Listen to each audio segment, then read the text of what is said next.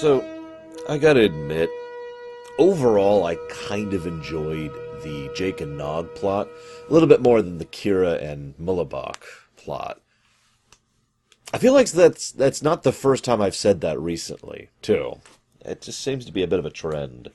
And it's doubly weird because both plots are almost completely, un- I should say, are completely unconnected with each other. There's not even a thematic connection between the two plots. In fact, when I first saw this episode, when I went back and started rewatching DS9 after I finally went back to the show, my very first gut thought was, "Oh, they're gonna they're gonna make it so that some of the land on the moon is the land they just purchased, and so now they'll have to sell it, and that'll be just like a nice little way to tie in it." Nope, it's just completely unconnected land. Whatever. I'm going to talk about the Jake and Nog plot first because I have less to say about it. First of all, Yamok sauce. I've always wondered exactly how Cardassians taste. I know that sounds kind of like a weird statement, but one thing that DS9 does that not a lot of other Star Trek does is emphasize different taste preferences for species. Now that may sound like a simple, boring little thing, but as a world builder, I eat that kind of stuff up. It, I've often said that food is one of the few universal constants. It's one of the reasons why I use food in my analogies so much, because just about anyone can understand it. But it's also true when you're building a world. It's also it's it's the first bit of advice I give anyone when it comes to world building. Think about the food. Think about the ingredients. Think about uh, whether it's flora or fauna. Think about how you cook it. Think about how you season it, flavor it. Think about why you cook it that way. You can learn so much and develop so much about a culture or a society or a species when you really sit down and think about something that is literally an everyday concern, right? So I've always wondered, do the Cardassians, you know, based on their rigid, you know, their preference for heat and the, the, the tongue thing they got going on, maybe they literally prefer things that would be more caustic, literally caustic or literally acidic to other races. I don't know for certain. This is just speculation. It's just weird stuff that gets me thinking. Because there's another thing they mentioned in this episode that got me thinking. Self-stealing, self-sealing stem bolts. Which is not the last time those will be mentioned. Now, what I find funny is O'Brien's never heard of them apparently, which I'll get to that in just a second. And Jake and Nog are like, what the hell are these things? I, I don't know. Maybe it's just me, but the moment I heard that, I automatically had a perspective of what this kind of thing is. You put it in between two things of a specific type, you know, probably some kind of engineering project or computer-based thing that you need to to adhese together, and you set it up, and then you hit the little thing, and shunk, and it automatically self-seals. So you don't need to get in there with a wrench and seal it in. I mean, very basic, right? But apparently no one's ever heard of these things. Uh, that brings me to my first two points. Sorry, I'm kind of getting ahead of myself here. First of all, one of the things I liked about Babylon 5, and I swear I'm not doing this to parallel the two shows, don't, don't. I, I mentioned over this. It, I'm sorry, I got a segue for just a second. Over when I was doing my Babylon 5 ruminations, there were several times when I'd mention something, and I like to use analogies or parallels to other works of fiction to make my point.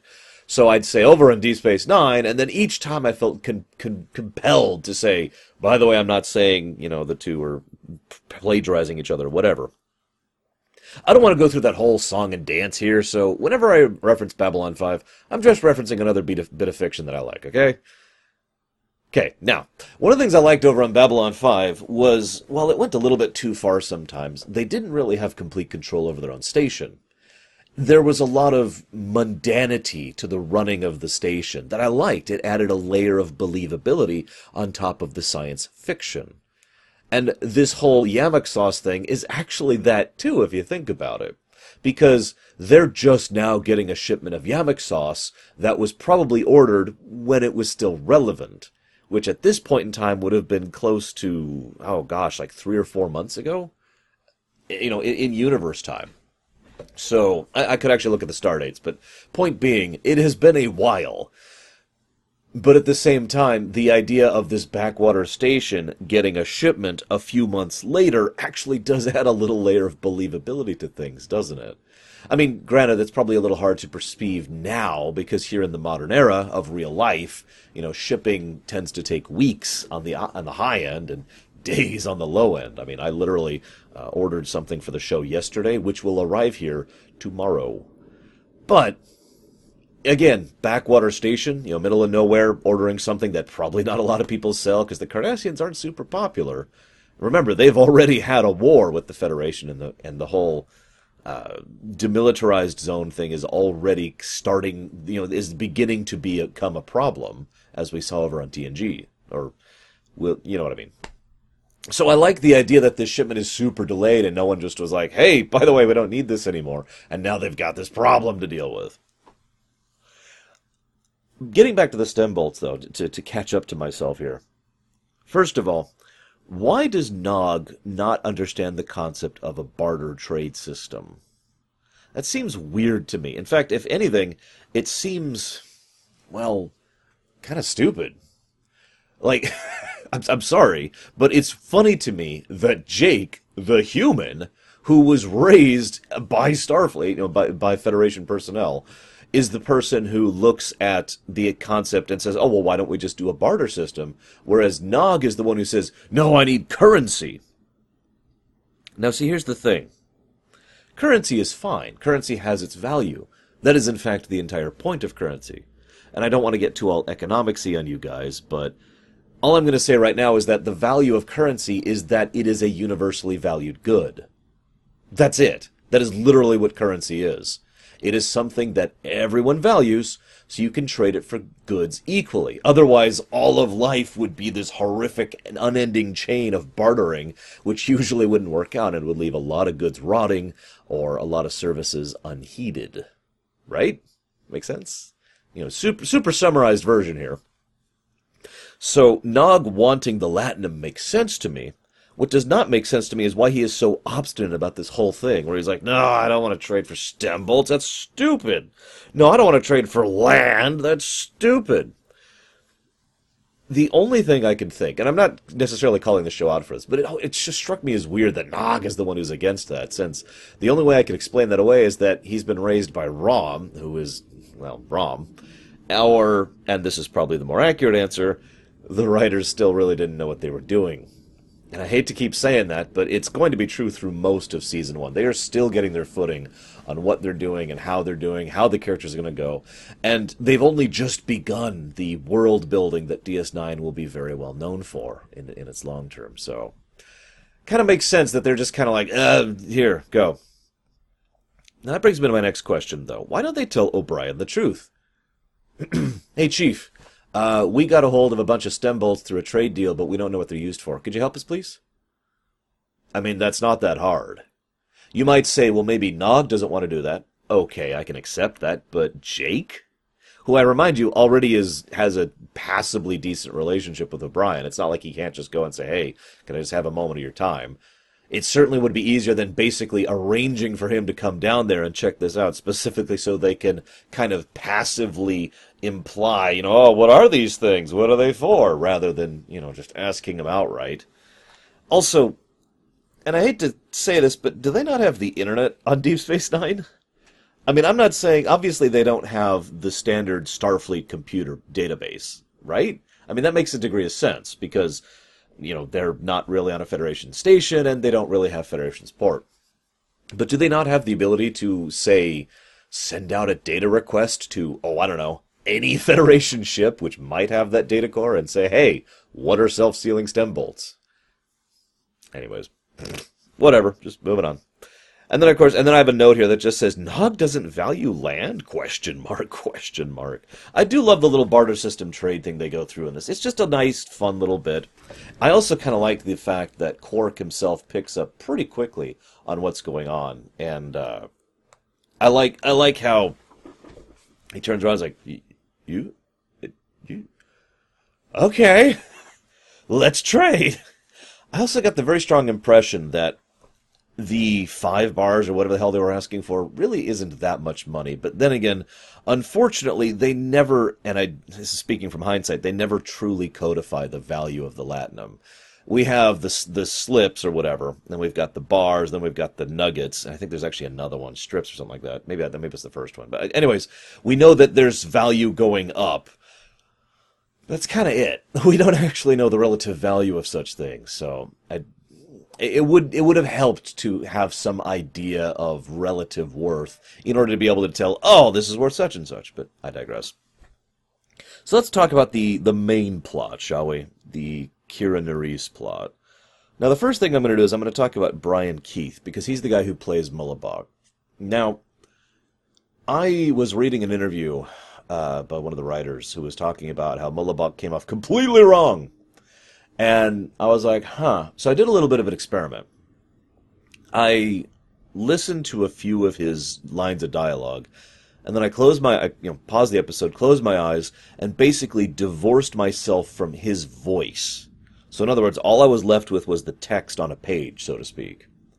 And when I did that, all of a sudden I was looking at someone who was basically a different character. So I can completely see what they mean by that. This is not the first, well, excuse me, this is not the last time that this will happen on DS9. In fact, this will happen several more times. The most infamous example being Gul Dukat, which I will discuss in length, don't worry. So, it's kind of interesting because Brian Keith actually does a really good job of the role, but the problem is he basically portrays a character with warmth and charisma. The intent, and again, I, I urge you to do what I did, just listen to the words divorced of his performance. The intent was for this to be a cantankerous, manipulative con man, to be a deceptive kind of individual who is altering and, and, and, and, trying to basically trick Kira into changing her perspectives and changing her mindset in order to better suit his own ends. He is a dirty, old, gnarled tree that has dug his roots in to the detriment of others. It's a very apt analogy. Now, there is a lot to be discussed there, and I will be discussing it, but it's worth noting that this guy is not the good guy. He was in every way written to be the adversary of this episode. And again, if you think about it, he really is. Anyways, a, a quick aside before we get into this. There's a nice little tidbit where uh, Julian, you know, Julian and Sisko there, and Sisko's like, Yes, I need, uh, per your request, she is staying down there to see him for a couple, you know, for a couple days. And Julian says, right. uh, Commander, I recommend it.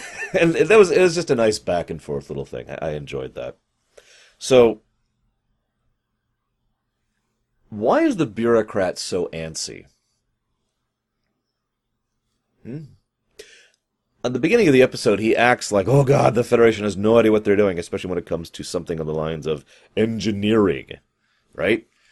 I mean, I'm sorry, Starfleet is certainly not the best medical, excuse me, but um, I'm I'm just making fun of over on TNG, where apparently they don't know how to cure anything or replicate anything or know what a splint is. But anyways, anyways, so you know the idea of the bureaucrat being out of the loop on this is what I took away from this.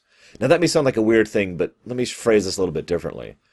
Starfleet has this fairly widespread reputation for being really, really good at certain aspects of things, mostly technology based. You know, in a, in a typical 4X game, Starfleet would be the, the organization that has great science, great, you know, infrastructure, engineering, and all that stuff, and really just kind of lackluster military and a, and a few other things to make, and, oh, and, and terrible economy to make up for that, right? So, I liked the idea that these Bajorans, or at least this Bajoran in particular, is so out of the loop on the Federation's reputation because Bajor has been so segregate from the greater galactic community, which I've talked about several times, that they're not even aware of this. They only know through vagaries, probably through the Cardassians, and through their own interactions with the Federation over the last three or so months, and whatever they happen to remember from, you know, 50 frickin' years ago. So, I love this idea that he's like, oh god, are they going to be able to do this? What's, what's that light?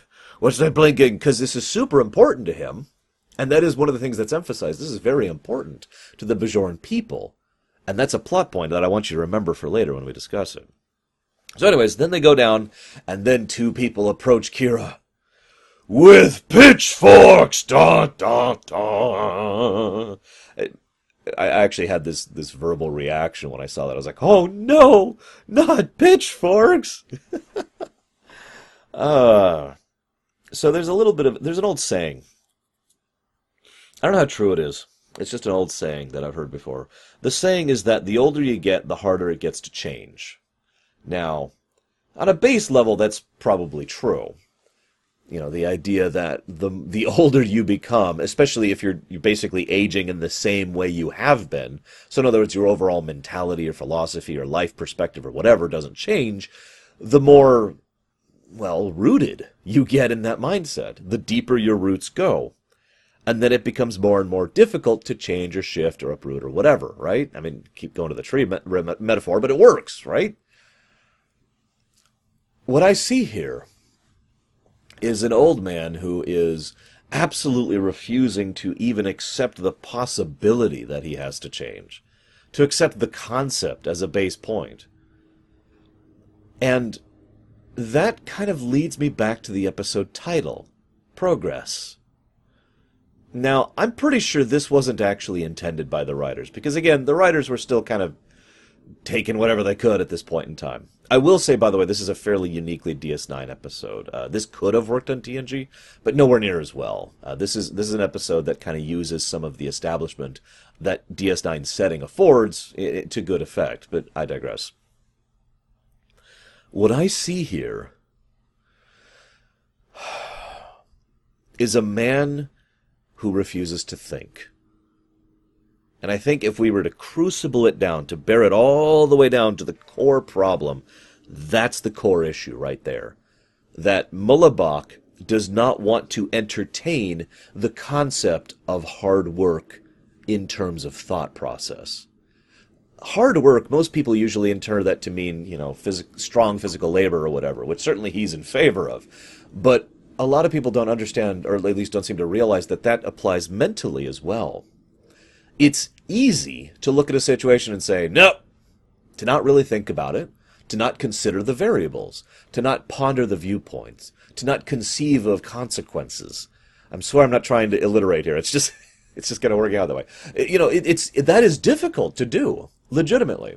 It is hard work to try and apply thought and reason fully and fleshed out to every scenario.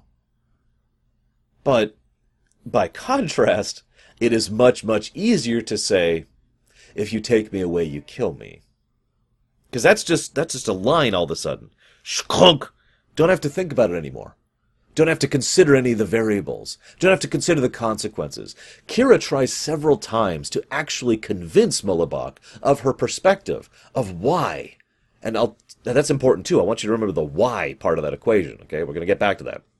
She tries several times to let him understand what's going on, what the purpose is, and he just keeps manipulating and deceiving her into thinking that he's the good guy. But he's not. He is the adversary of this episode. Not just because he is this obstacle for her to overcome, but because he is the mindset Bajor must fight against. We've actually already seen this in Deep Space Nine, as far as the second episode, even you know, outsiders equal bad, right? I talked about that in, I think that was past prologue, right? Outsiders equal bad. No, no thought. No need to think about it. No need to really analyze the situation. They're not from here. They're bad guys. Bam! This is the progress that Bajor needs. And then we add reality to the mix. This is something I, I mentioned earlier with the whole bureaucrat antsy thing. Remember that? The dilemma here is actually surprisingly well crafted. Too often, fiction, especially Star Trek, and I've pointed this out many times over in Voyager, will have a. Well, okay, let me take a step back here. Uh, forgive me for talking about this concept yet again. I'm sure some of you have heard this, but again, I know a lot of people are watching me for the first time here. So, when you have a significant amount of tools available to your heroes, constructing a believable dilemma for them to overcome is more difficult than it sounds. There's too many instances where, well, why don't they just beam this? Well, why don't they just scan this? Well, why don't they just do this? In fact, I've already done my TNG stuff for this month, so let me just say that there's an episode, uh, Too Short a Season, which will be coming out sometime this month, where I discuss that exact problem, where there's just too many pro- ways they could have gotten around the dilemma with the tech they had at hand. So it's not like I don't sympathize that it's difficult to craft that kind of a dilemma. I give that preface because I want people to understand how interesting this dilemma is. Because there is a third option here. Bajor needs power. No, I don't mean like political power. I mean energy. They need literal electric generation in order to be able to power their cities and their structures, and they need it now. And that's the dilemma part because this is a world that, I remind you, is still barely recovering. People are running around like crazy trying to statecraft, trying to infrastructure craft, trying to culture craft, trying to religious craft. There are people on Bajor, and this has been a con- concurrent theme and will continue to be for the entire rest of the first season and some of the second. How Bajor is just a, a hive nest of, of people trying to do what they can to recover from the occupation. Now, they never say this outright in the episode, so this might not be a true urgency, but the implication is clear that they don't need this power in a year. They need this power now. They have people who are suffering, who don't have ener- who don't have heat in their houses, who don't have cooking capacities beyond simple fires in their houses, and all the other things that electricity provides. I mean, I don't really need to explain this to you. Literally, no matter what you're listening to me on right now, you're using electricity. It's impossible to hear me otherwise. So you understand the value, and I'm just an entertainer. Imagine how hard it would be to function as a society, especially a modern society, with insufficient power, with constant brownouts. And I, you know what? I've actually lived in places like that in my life, and I imagine some of you have too. My point being, that's the dilemma yeah, we could take this third option, but it's going to take a year for for us to actually get some power out of it. They also don't state this outright, but it's implied they'll also get less power from it. You know, like a trickle increase rather than turning on the juice, basically. And they need that power. So they can't just take the third option, let this guy keep his little farm. They have to get him the hell out of Dodge. And they don't want to kill him. And I like that, by the way it would be really easy for the Bajorans, who I remind you are, and again, this is not an insult, but are a fairly violent people, you know, by consequence of what they've been through, and more than willing to kill as a consequence of what they've been through. You know, it would be fairly easy for them to just say, kill him and be done with it. But no one even entertains that option. No one does, not even the bureaucrat. Everyone's just like, we're going to deal with this and it's going to be done. Even the Bajoran security officer who shoots Mullibok does so with a phaser set on stun. Because why would they kill their own people? Right?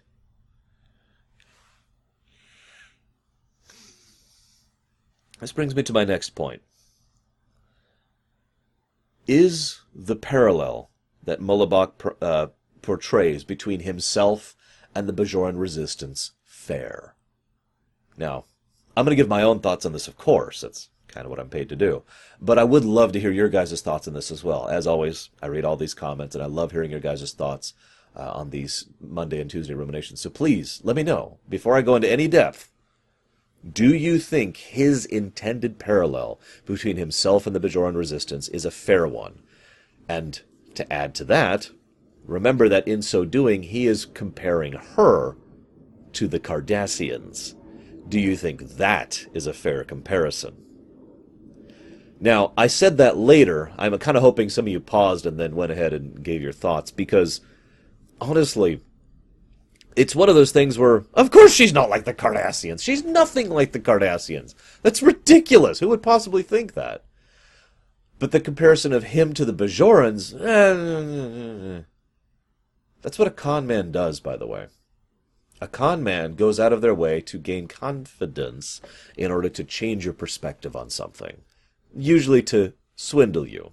And that is what he's doing in this episode. He portrays himself as the noble underdog, and Kira eats it up.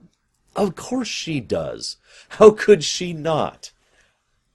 This is arguably our second real Kira episode after uh, Battle Lines, which I talked about back then.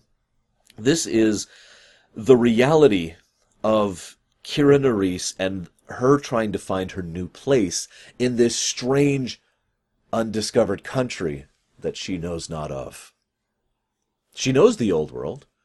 She knows how to fight and dig and crawl and survive. She doesn't know how to be a major. She doesn't know how to run a station. She's still figuring all this crap out. So it, it's so logical to me. I've heard some people complain about this in, in discussions in real life. I've heard people complain that Kira goes a little bit too into his party line, basically, that she is just a little bit too malleable. But for me, I think that's completely believable. This is just so natural to her. Still. Now, the Kira from a year or two from now, yeah, no, she would never do that. But this Kira, the one who is, I hate to keep saying this, three or four months out of the occupation, she just kind of slips into old habits.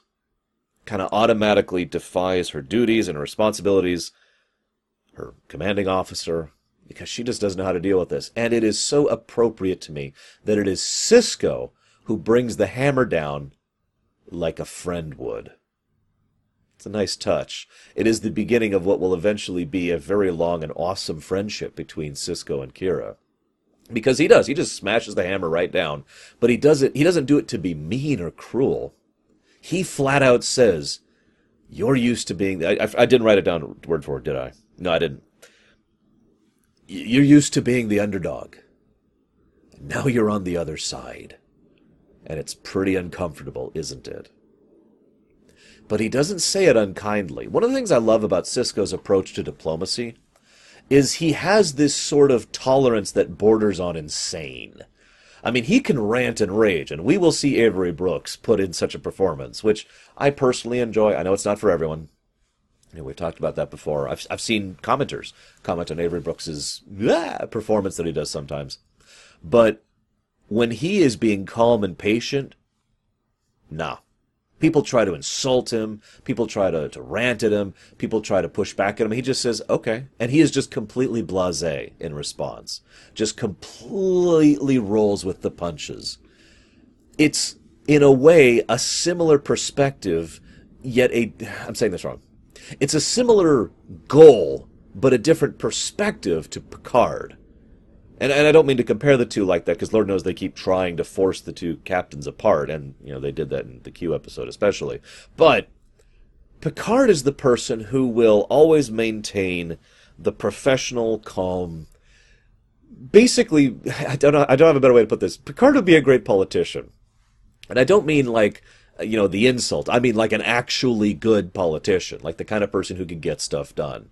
He knows how to talk circles around people. In other words, Picard is the one who pushes other people around verbally. There's a reason he's known for having the Picard speech. Sisko, he's the one who doesn't get pushed around. And you can see the difference in the dynamic there. Because other people try to talk around him, he just rolls with it. And he does this several times in this episode. It's just nice to see. I just wanted to comment on that. Anyways, anyways. So, I actually don't need my notes anymore. I'm, I'm kind of at my, at my conclusion point here because Kira has to understand the value of why. And I think he, she really starts to towards the end of this episode. I really wish the episode had addressed the why in particular because the greatest possible argument against his con is the flat truth, which is usually how that works. Most cons fail in the face of hard reality. The Cardassians came and abused and tortured and raped and pillaged and did all sorts of horrible stuff because they wanted it. Because the Cardassian Union found an underdeveloped planet and decided to exploit it. Some case, and, and we'll talk much, much more throughout this series about the crimes of the Union, of, of the Cardassian Union. Now, if the Cardassians were trying to kick him off here, to tap this moon, to gain this power, it would be for Cardassian ends. It would involve Cardassian perspective. It would be because this is ours and screw you. That's not why Kira is here, and that's not why the Bajorans are here. This is not trying to power some labor camp, to rip some wealth out of the planet. This is not trying to power some war machine or some factory. This is not trying to keep a, a military base going. This is to power cities, houses, people. And thus you understand the value of why. Because it could be fairly argued and I'm finally giving my own opinion on the earlier point, it could be fairly argued that the that what Kira is doing is what the Cardassians would do. And I agree. But the reason why she's doing it is completely different. And it's also worth noting that the Cardassians would have showed up and said, evacuate. And they would have probably given him that one and only chance, and he would have fought back, and then they would have killed him and moved on. Kira spends the entire episode, which I think is like two or three days, I, I believe they say it in the episode, trying to patiently, carefully change this guy's mind, diplomatically reaching out to him, soul searching her own self in this one. Through repeated and patient attempts at diplomacy by multiple people, for multiple reasons, they try to convince this man of the error of his ways, so to speak. They fail. Then she uses force. And again, that is why she is not truly like the Cardassians. And I feel uh, that this is the solution she comes to in her thoughts that this is the, the, the totality of it. Notice she even bothered to wait until they put that last one. Last one. We're almost done. Right? She waited until that last one was finished as a final courtesy, as a respect, before she then was finally pushed to use force. My only regret is they never really follow this up. It just ends and he says, Oh, I've lost, I'm dead. And then they beam out the end. And again, this never comes up again. It's a bit of a shame. I did enjoy this episode. I enjoyed this insight into Kira Nerys and her the beginning of her character arc. It is nice to see some of these character arcs starting to come to fruition as they flourish throughout this series. So, I hope you've enjoyed me talking about this, and I will see you guys next time.